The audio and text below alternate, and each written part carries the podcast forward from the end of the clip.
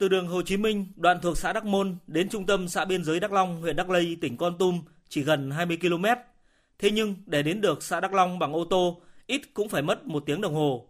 Với chằng chịt, ổ trâu ổ voi trên mặt đường, các loại phương tiện đường bộ di chuyển trên đoạn đường này đều rất khó khăn, nhất là những xe gầm thấp.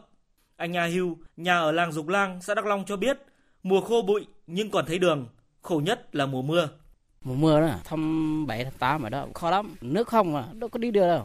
Anh Nha Quang, nhà ở thị trấn Đắk Lây, huyện Đắk Lây, thỉnh thoảng xuống thăm người thân ở xã Đắk Long, ngán ngẩm. Đường thì xấu lắm, đi thì ổ gà ổ voi lắm, chẳng biết làm sao, đường nó xấu thì biết đi vậy thôi. Có người tai nạn lên xuống, mong con đường nó đẹp, dân lưu thông cho nó thuận tiện. Cùng với khó khăn trong việc đi lại, trực chờ xảy ra tai nạn giao thông, việc đoạn đường DH85 dài gần 20 km hư hỏng nặng còn ảnh hưởng đến việc phát triển kinh tế của gần 13.000 người dân hai xã Đắk Môn và Đắk Long, huyện Đắk Lây. Người dân của hai xã này đang có gần 3.000 hecta cây trồng với chủ yếu là sắn, bời lời, cà phê.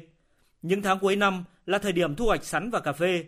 Với lý do đường xấu, chi phí vận chuyển cao, tư thương thu mua nông sản của người dân thấp hơn thị trường 4 năm giá. Ngược lại, đối với các loại vật tư phục vụ sản xuất, người dân phải mua với giá cao hơn thị trường.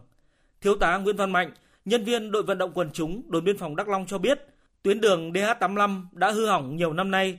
Người dân địa phương rất mong muốn tuyến đường được đầu tư sửa chữa để thuận tiện trong phát triển kinh tế và giao thương. Đường từ ngoài ngã ba vào Đắk Long đây thì vô cùng khó khăn. Mong muốn rằng tỉnh đầu tư để cho bà con có thuận lợi hơn trong phát triển kinh tế, giao thương.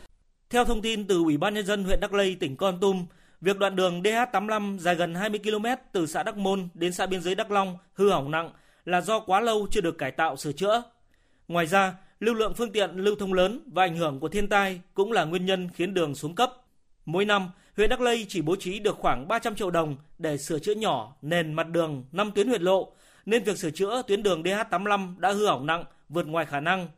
Đầu năm 2022, Ủy ban nhân dân huyện Đắk Lây cũng đã có tờ trình gửi Ủy ban nhân dân tỉnh Con Tum về việc đầu tư 180 tỷ đồng sửa chữa, nâng cấp đường DH85, song đến nay vẫn đang trong giai đoạn chờ tỉnh cho ý kiến.